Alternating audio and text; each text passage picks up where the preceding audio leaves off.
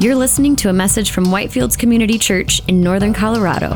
For more information and audio content, visit us at whitefieldschurch.com. Amen. Please open with me in your Bibles to Paul's letter to the Romans. Romans chapter 6. Let's begin by reading our text starting in verse 15. What then? Are we to sin because we are not under the law but under grace? By no means. Do you not know that if you present yourselves to anyone as obedient slaves, you are slaves of the one whom you obey, either of sin which leads to death or of obedience which leads to righteousness? But thanks be to God that you who were once slaves of sin have become obedient from the heart to the standard of teaching to which you were committed, and having been set free from sin, have become slaves of righteousness. I'm speaking in human terms because of your natural limitations. For just as you once presented your members as slaves to impurity and to lawlessness, leading to more lawlessness, so now present your members as slaves to righteousness, leading to sanctification. For when you were slaves of sin, you were free in regard to righteousness. But what fruit were you getting at that time from the things of which you are now ashamed? For the end of those things is death. But now you have been set free from sin and have become slaves of God. The fruit you get leads to sanctification, and its end, eternal life. For the wages of sin is death but the free gift of God is eternal life in Christ Jesus our Lord. This is God's word. Let's pray. Lord, we thank you for your word, and we're excited to study it this morning. Lord, we ask that as we open your word and we consider these things, Lord, would you give us spiritual insight? Would you give us practical insight? Lord, we pray that our hearts, our minds, our lives would be affected and changed. Lord, that we would not only be hearers, but we would be doers of your word. Lord, would you work in us this morning as we take in your word? In Jesus' name, amen. Amen. So let me begin with a question this week. What do you have to do if you're a Christian? Right? Like you probably thought about this. What do you have to do if you're a Christian? So let's let's go through some ideas. Do you have to keep the 10 commandments? If you're a Christian, do you have to keep the 10 commandments? Do you have to go to church? I mean, you're here right now, but do you have to go to church? Do you have to read the Bible and pray? Do you have to listen to Christian music? You could go down the line. Now, now we left off last week with this verse, chapter 6 verse 14. Here's what it says. You are not under law, but under grace. So you're not under law, but under grace. So, but what does that mean? What are the implications of that fact that we're no longer under law, but under grace? Does that mean that we can now disregard the commandments and the laws and the rules that are found in the Bible? What about the Ten Commandments? Uh, so, for example, if we're not under the law, but under grace, does that mean that we don't have to keep the Ten Commandments anymore? So let's just think about the Ten Commandments, right? Does that mean that, for example, the Ten Commandments say don't lie? Does that mean that if we're not under the law but we're under grace, that now it's okay for us to lie? Uh, how about stealing? Uh, that's one of the Ten Commandments. Or, or let's keep going. How about committing adultery? Uh, or committing murder. Now that's an extreme case, but but if your good standing before God is based solely on what Jesus did for you, which is grace, and not on law or you keeping certain rules or regulations or laws, uh, then what's to say that you can't believe in Jesus and do drugs, or you can't believe in Jesus and look at pornography, or you can't believe in Jesus and uh, cut some corners morally or ethically every now and then? See, if it's all about grace and we're not under law, then does that mean that there are no rules and we just do whatever we want? These are the questions. This is the dilemma that is being addressed here in Romans chapter 6. And it's stated here in verse 15 as we begin our text. He states this question, this dilemma that people would come up with. And here's what he says He says, What then?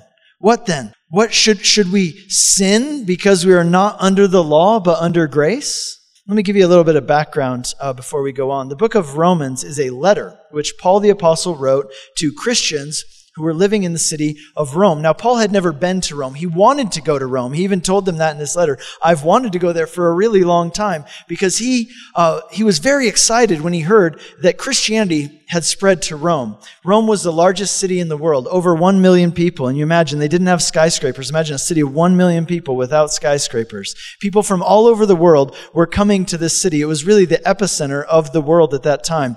And Paul understood the strategic importance of this city. He understood that if there was a strong Christian presence in Rome, that it, could, it, would have the potential to reach people from literally all over the world. And Paul had wanted to go there for a long time. He had wanted to help build this church in Rome and, and strengthen Christianity in Rome, but he had never had the opportunity. But then one day, he had an idea. He was sitting in Corinth, where he was at the time, and he had an idea, an idea which ultimately was inspired by God. He said, Well, what if I wrote them a letter? You see, Paul had written other letters before this, but he had never written a letter like this. This one would be different. In this letter, Paul would go into detail. He would explain Christianity. He would go into detail about what is this thing that we call the gospel, the good news of Jesus Christ. Why do we need it? How does it save us? And he would answer many of the questions and even some of the objections that people often pose against Christianity. And this letter, the letter to the Romans, he realized, wow, you know what? This has the potential to actually have a greater impact than if I had gotten on a boat and just gone over there for a few weeks. Because this letter, it's going to be read, it's going to be distributed, it's going to be duplicated, and it could have an incredible reach all over the world and for generations to come.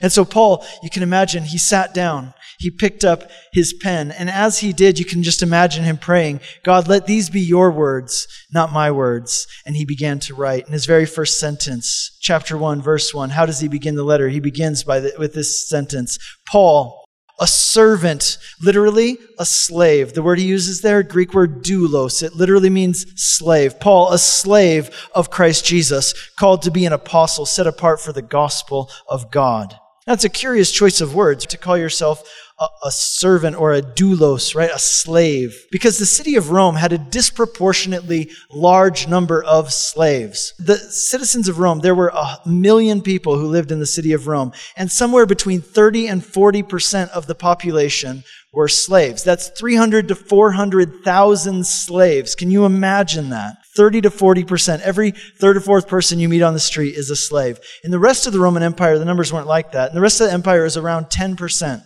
was around the number of uh, the proportion of slaves in the empire. But in Rome, that number was way expanded 30 to 40 percent. Now, the reason was because slavery in the ancient world worked differently than slavery like we had it in North America. For example, slavery in the Roman Empire wasn't based on race. That's one difference. Furthermore, unlike the slave trade in the Americas, where people, right, they were kidnapped, they were taken forcibly and forced into slavery. In the ancient world, slavery was a bit different. It was something that people would often opt into of their own volition, willingly. They would choose it and, and they would enter into it willingly. Now you might ask, why would anyone offer to be a slave? Like, why would anybody sign up for that? Uh, and the answer is poverty. That's really the reason. At that time, when there's no social net, right? No, no subsidized housing and welfare and Medicaid and all of these programs that we have to take care of the poor in our society, they didn't have that. And so slavery was the way to get out of poverty. That was how you got out of poverty. And that's why there were a disproportionately large number of slaves in Rome, because people would come from all over the empire to the big city to try to get out of poverty and escape poverty. And one of the main ways to do that was by coming to town and offering yourself as a slave. And at least that way you knew that your basic needs would be cared for and taken care of. You'd have a roof over your head, you'd have food to eat, and maybe you'd even get a wage. And so Paul, he introduced himself as a slave of Christ Jesus. Now, again, that's still curious wording, isn't it, right? Like, like some of us look at that and we say, that's kind of weird. Why would he call himself a slave? It sounds so negative and pejorative and demeaning to call yourself a slave of Christ Jesus. Why wouldn't he instead introduce himself as a friend of Christ Jesus? Or why wouldn't he even just go so simply as to say, a follower of Christ Jesus, especially in light of the things that Jesus himself said. So, so consider some of the things that Jesus said. In the Gospel of John, chapter 15, we see that at the Last Supper, Jesus is talking to his disciples, and he says to them, No longer do I call you servants, doulos, slaves. We just see in English, we, we often translate it servants because the word slave has so much baggage in the English language. So he says, No longer do I call you my servants or my slaves, but now I call you my friends. So here's Jesus saying, I'm not going to call you my servants, my slaves anymore. Now I'm going to call you my friends. Or how about in John chapter 8, where Jesus says this If you abide in my word and you are truly my disciples, then you will know the truth, and the truth will set you free. And he says, So if the Son sets you free, you will be free indeed. So here we have Jesus saying that he came to set us free, and that he no longer calls us servants, but instead he calls us friends. And yet Paul the Apostle calls himself a servant, a slave of Christ Jesus. Now, why would he do that? Now, the reason is what we're going to be looking at today, because Paul understood something about life that he wanted to share with us. It's very important. Uh, he wanted the people of Rome and everybody else who would read this letter after him to understand this very important principle. And uh, here in the second half of Romans chapter 6, he explains what that is. The title of today's message is How to Be a Slave. And there are three big things that we learn from this section. Number one, everybody serves something. Everybody serves something. Number two, why freedom from God leads to bondage. And number three, why being a slave to God is the key to freedom. So that's what we're going to look at. We're going to work through those uh, now as we go. So, uh, number one, everybody serves something. So we see this in verses 16 and verse 19 in particular. In response to the question he asked in verse 15, should we sin since we're not under the law, but now we're under grace? Paul's emphatic response is, Absolutely not. Like, are you kidding me? Like, get the heck out of here. Like, no way. And Paul says here in verse 16, he says, why? Here's why. Because do you not know that if you present yourselves to something as obedient slaves, you are slaves to the one whom you obey, either of sin, which leads to death, or of obedience, which leads to righteousness. In other words, here's what he's saying. Being saved doesn't mean that you're free from having a master. Everybody is mastered by something. The question is, what or who will you be mastered by? Everybody is mastered by something. The question is, what or who will you be mastered by? And here's, here's the big point. You can either be a slave to sin or a servant of God. You can't be neither, and you can't be both. So you can either be a slave to sin or a servant of God. You can't be neither, and you can't be both. For the rest of this section, Paul is going to show us that there are two masters, and that all of humanity is either serving one or the other. So check it out. Verse 16, he says, either we will be slaves to sin or slaves of obedience. In verses 17 and 18, he says, you will either be slaves to sin or slaves to righteousness. Verse 20 to 22, we will either be slaves to sin or slaves to God. There's an author named Rebecca Pippert, and she put it this way, this is very succinct and very accurate. She says, whatever controls us is our Lord. Whatever controls us is our Lord. The person who seeks power is controlled by power. The person who seeks acceptance is controlled by their pursuit of other people's acceptance. We do not control ourselves. We are controlled by whatever is the Lord of our lives. So Paul goes on in verse 19. He says, I'm speaking in human terms. In other words, this is an analogy. He says, because of your natural limitations. For, for just as you once presented your members, presented your bodies as slaves to impurity and to lawlessness, leading to more lawlessness, so now present your members as slaves to righteousness, which leads to sanctification. What he's saying is that whatever you offer yourself to, whatever you surrender yourself to, whatever you submit yourself to, that thing becomes your master and you become its slave or its servant. For example, if I always obey my appetite, if my appetite says, do this, and I say, okay, see, I'm always submitting to my appetite. In other words, my appetite is my master, and I am its servant or its slave.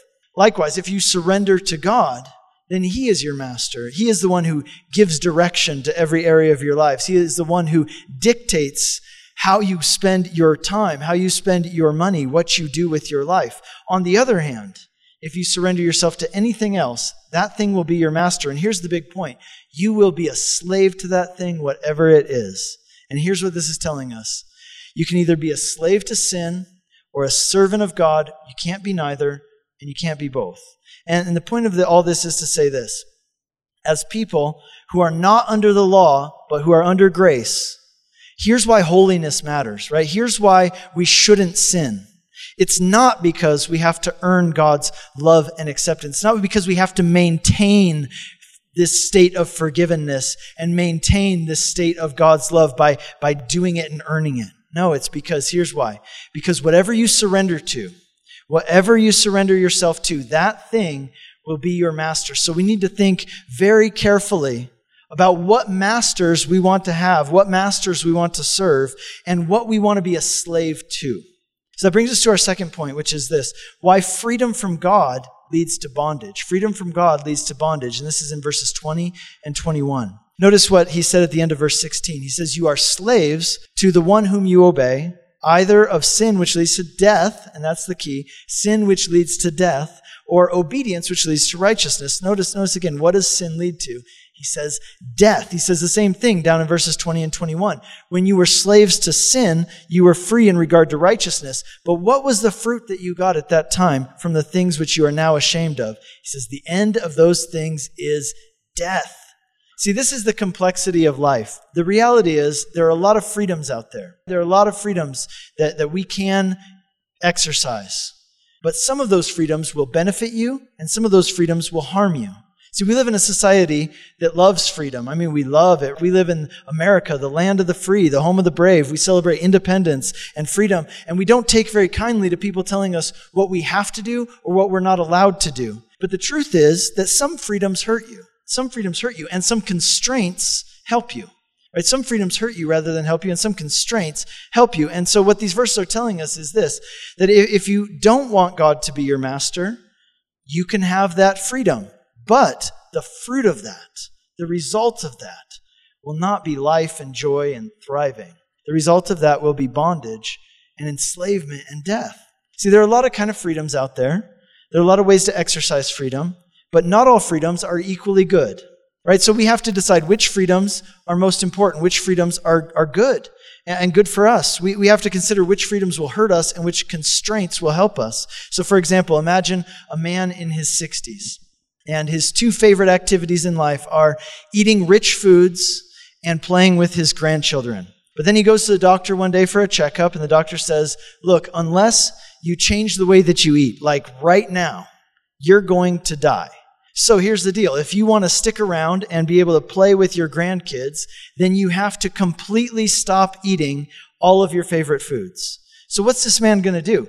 Uh, there are two things that he loves to do. There are two freedoms that are in conflict with each other. If he continues to exercise freedom in his diet and the way that he eats and eats whatever he wants, then he will lose the freedom to play with his grandkids for years to come or to watch them grow up. See, this is the complexity of real life. One, one of these freedoms is going to hurt him, and one of them is going to help him. One of these freedoms, the freedom to eat whatever he wants, is actually hurting him. It's destroying him. But the diet, a constraint, will actually help him. And so the question is, which freedom do you choose? and which constraint will actually liberate you and set you free so that you'll be truly free, the most important and, and in the most important ways and in the most life giving ways. See, the paradox of freedom that Paul's talking about here in chapter 6 is this if you seek freedom from God, it will lead to bondage and ultimately to death.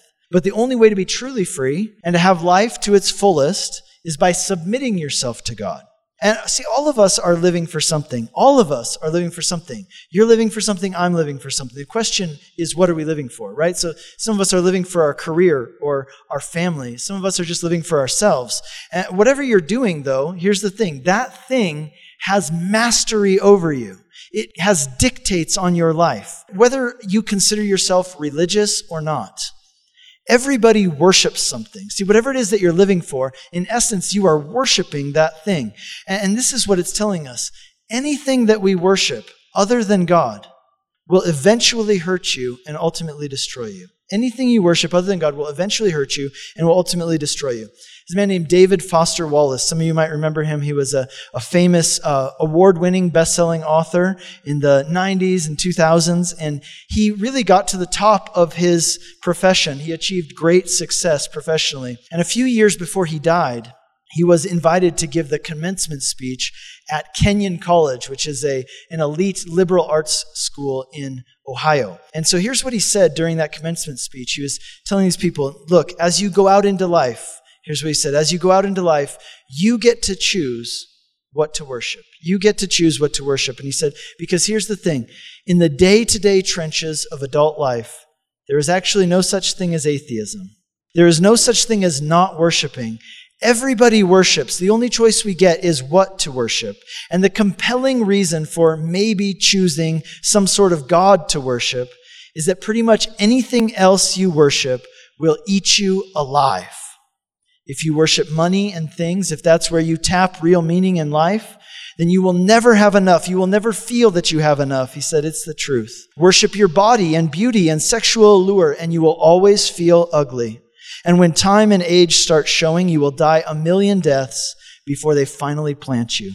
Worship power, and you will end up feeling weak and afraid, and you will need ever more power over others to numb you to your own fear. Worship your intellect, being seen as smart, and you will end up feeling stupid, a fraud, always on the verge of being found out. He said, Look, the insidious things about these, these forms of worship is that they're unconscious. They're default settings. They're the kind of worship you just gradually slip into day after day without being fully aware that that's what you're doing. See, David Foster Wallace, actually, he was not a Christian. He was not a religious person at all. He's an agnostic. But what he said in that speech was profoundly true. And it is exactly what the Bible is saying to us here in Romans chapter 6. And sadly, a few years after he gave that speech, David Foster Wallace killed himself. He was a man who had achieved everything. He was smart, he was rich, he was famous. But like he himself said, those haunting words, almost like his last words, give us some insight into what was happening in his own mind. If you worship anything other than God, it will eat you alive. So we began with this question, right? If we're not under the law but under grace, then what's to stop us from sinning? Like, what motivation do we have? If our status before God is based on what Jesus did and not on what we do, then what motivation do we have at all to resist temptation or to live a godly life or to obey God's commandments? And the answer is found here in chapter 6. Paul says, Look, here's the deal. Sin isn't bad because it's forbidden, right? A lot of people like, I shouldn't do that because it's sin, and the reason it's sin, in other words, the reason it's bad is because it's against the rules. No, think about it this way. Flip that script, right? Sin isn't bad because it's forbidden. Sin is forbidden because it's bad. And conversely, what that, what that also means is this holiness leads to happiness.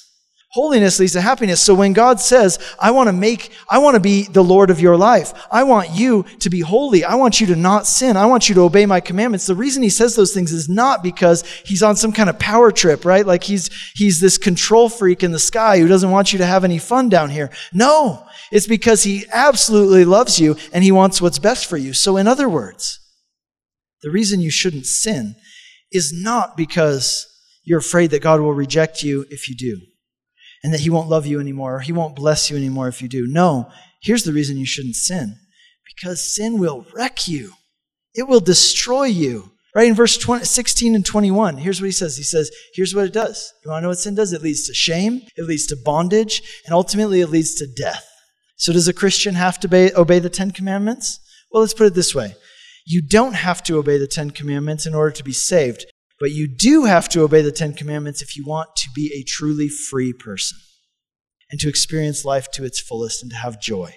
So let's move on to our third point, and that's this, which is related. Why being a slave to God is actually the key to freedom. Verses 17 and 18 say this But thanks be to God that you who were once slaves of sin have become obedient from the heart to the standard of teaching to which you were committed and having been set free from sin, have become slaves of righteousness. So we're continuing this analogy of slaves and masters. And here's what this verse tells us it says that when a person puts their faith in Jesus, there is a transfer of ownership that takes place. There's a transfer of ownership that takes place. So imagine a literal slave. They have an owner, someone who owns them as property. But if someone else comes along and purchases that slave, then there's a transfer of ownership from the one owner to the other. In fact, did you know this? That the word redemption, the word redemption, which we see so often in the Bible, when the Bible says that Jesus redeemed us by his blood, that word redeem, it actually comes from the slave trading world. And that word redeem, it means to purchase to purchase. In the ancient world, one of the main reasons, along with, is part of the, the whole thing of poverty, but along with it, one of the main reasons why someone would end up a slave or offer themselves as a slave was, was not just poverty, but debt. So debt was a huge reason. So if you were in a lot of debt, your debtors would be coming for you, and that's not good. And they had debtors' prisons, which you might know have become illegal throughout the world, like the UN forbids debtors' prisons because it's so inhumane. Because once you're in one, how are you ever going to get out? And so there were debtors' prisons. Debtors would come coming for you. It was a bad deal to be in debt. So one way you could get out of debt was to sell yourself into slavery. So let's say you had $100,000 in debt. You would sell yourself to some wealthy person and you would say, look, I have $100,000 in debt. If you will pay off my debt, then I, in exchange, will be your slave for 10 years, let's say, or, or some number of years. Now, if someone else then came along and said, Hey, you have this slave, you know, you paid his debt. Well, well, I want to purchase that slave. So what I'm going to do is essentially, I'm going to buy his debt and that person will be a slave to me. So there's some correlation even like with what credit card companies do today, right? Like they buy other debt. And so that's what the Bible says in, in 1 Corinthians chapter 6. It says, Don't you know that you are not your own? You were bought with a price. You were bought with a price. You're not your own. Therefore, glorify God in your body. See, that's the message of the gospel. You were born a slave. You were born into this. Like, you didn't choose the thug life. The thug life chose you, right? Like, you were born into sin. It was your master. And, and, Jesus came and he, and he looked at you and said, I want him or I want her. What's the price? I'll pay it. How much does it cost for me to redeem that person? But here's the deal. Your debt your sin, it wasn't $100,000. It was, it was so great. The price of redemption was so high that nothing less than the death of God Himself was sufficient to pay the price. And here's the incredible thing that God loves you so much that He was willing to do that for you. He was willing to pay that price for you, and He did in Christ. On the cross, He redeemed you by His blood, His life given for you as a ransom to pay your debt and make you His own. So when you really embrace that, when you understand the gospel and you embrace what Jesus did for you, when you receive that gift of redemption, verses 17 and 18 tell us here's what happens there's a transfer that takes place, a transfer of ownership. You used to have an old master, now you have a new master. Your old master was sin, and now you have a new master. God is your master, He's your Lord, and that's why it says in verse 22 now you've been set free from sin and you have become slaves to God. And here's what it says is the result of this in verse 22 the fruit that leads to sanctification and its end, which is eternal life. In other words, the, the result of you belonging to God and living and serving Him, this is the result fruit that leads to sanctification and eternal life. See, here's the paradox of freedom. Autonomy from God leads to bondage, but the way to be truly free is to make God your Lord. Verse 23 sums this up. It says, The wages of sin is death, but the free gift of God is eternal life in Christ Jesus our Lord. So let's bring us back to that question why shouldn't we sin? Like, why shouldn't we? If it's all grace, if there's forgiveness, then what's the big deal? Here's the big deal about sin. In other words, here's what he's saying sin is a big deal because it leads to shame, bondage, and ultimately death. That's why sin's a big deal. Those things used to master us. But now we've been redeemed in Jesus and we have a new master. So why would you go back to the old master? It doesn't make any sense. Imagine if you had a new job, but then at your lunch hour, right? You show up for work to your new job, but then at lunch you say, I'm going to go see what those other guys are up to, right? And so you go back to your old job and you walk into your old boss's office and you say, Hey, boss, uh, I'm here. Uh, do you got any work for me to do? And he's like, Well, of course I have work for you to do. And he puts you right to work. Why would you do that? What are you doing there? You don't belong there. You don't work there anymore. You have a new boss, a new Lord, a new master. You don't work. Why would you go back to work for your old boss? See, notice something he says in verse 19. Just as you once presented your members as slaves to impurity and to lawlessness, leading to more lawlessness, so now present yourselves as slaves to righteousness, leading to sanctification. Notice that phrase lawlessness, leading to more lawlessness. And he, contrasts that with the idea of righteousness leading to sanctification. This is the idea of what you might call spiritual momentum. Spiritual momentum. It speaks about the dynamic power of our habits. So, spiritual momentum and the power of habits. This is speaking of choosing the right activities which build this momentum that help you move in a particular direction.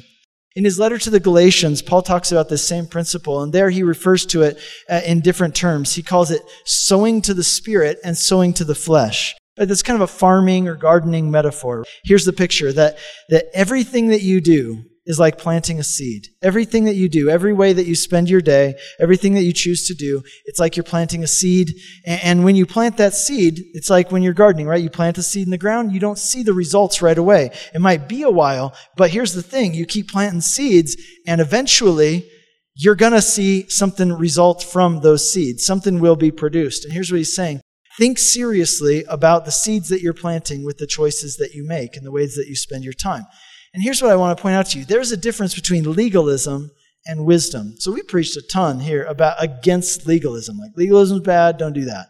But I want you to know this There's a difference between legalism and wisdom. There's a difference between legalism and devotion. See, there's a difference between legalism, and Paul describes that here in verse 19, where he says, Present your members as slaves to righteousness, to sanctification, which ultimately leads to life and to joy. See, legalism is when you are trying to do things in order to garner God's favor, in order to get God's attention or earn his acceptance. It's like, you see, legalism is when you say, uh, you play, let's make a deal with God, right? Like, okay, God, here's the deal.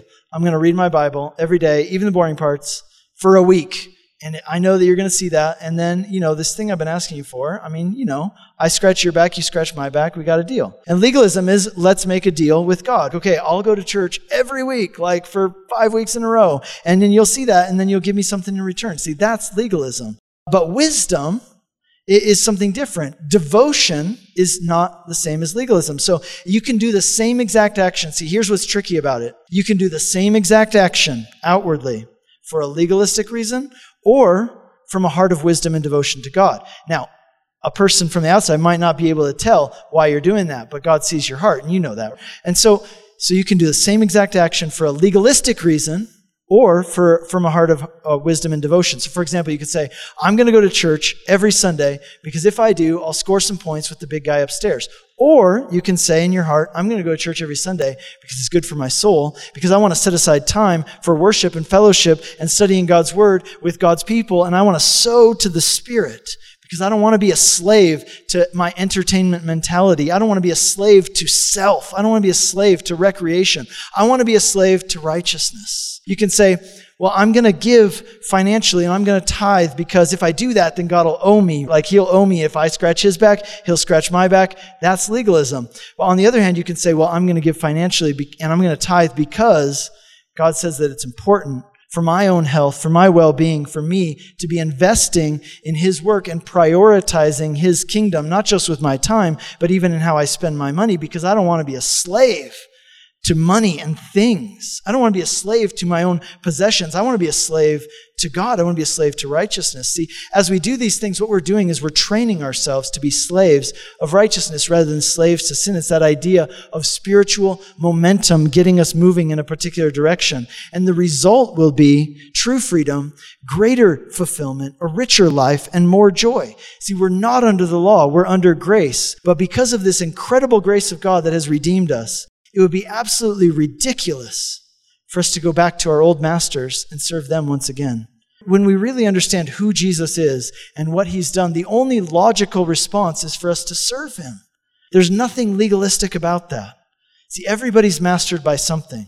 The freedom you have is in choosing what or who you will be mastered by. And the only way to be truly free is to use your freedom to become a servant of God. Now, come with me back as we finish to the Gospel of John, chapter 8. Jesus is speaking to a group of people, group of Jewish people, and he says to them, If you abide in my word, and you, then you are truly my disciples, and you will know the truth, and the truth will set you free. But look at what they respond. They say, Hey, we're offspring of Abraham. We've never been enslaved to anyone. Like, how is it that you say we will become free? And Jesus answered them, Truly, truly, I say to you, everyone who practices sin is a slave to sin. The slave does not remain in the house forever, but the son remains forever. So if the son sets you free, you will be free indeed. So Jesus shows up and he says, Guys, I am going to set you free. And they are like, Wait a second. We don't need you to set us free. We're doing just fine, thank you. And Jesus says, are you? Because I promise you, you're a slave to something. You're a slave to your pride. You're a slave to success. You're a slave to the American dream. You're a slave to lust. You're a slave to what other people think about you. And all those things have mastery over your life and they will crush you ultimately if you are their slave. But Jesus says, But I've come to set you free. I've come to give you life.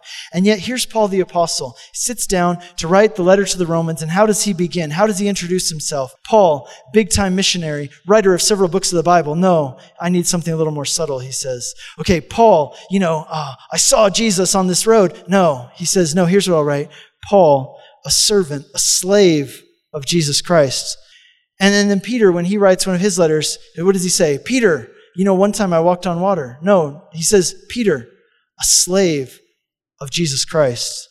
And then James and Jude, they write the same things. James, a servant of God and the Lord Jesus Christ. Jude, a servant of Jesus Christ. People who read that must have been like, wait a second, didn't Jesus say that he doesn't call us his servants anymore? Now he calls us his friends? Right, didn't Jesus come to give us freedom? So why would you call yourself a servant or a slave? There's an interesting law in the Old Testament. It's found in the book of Exodus, chapter 21, and it's about the law of slavery.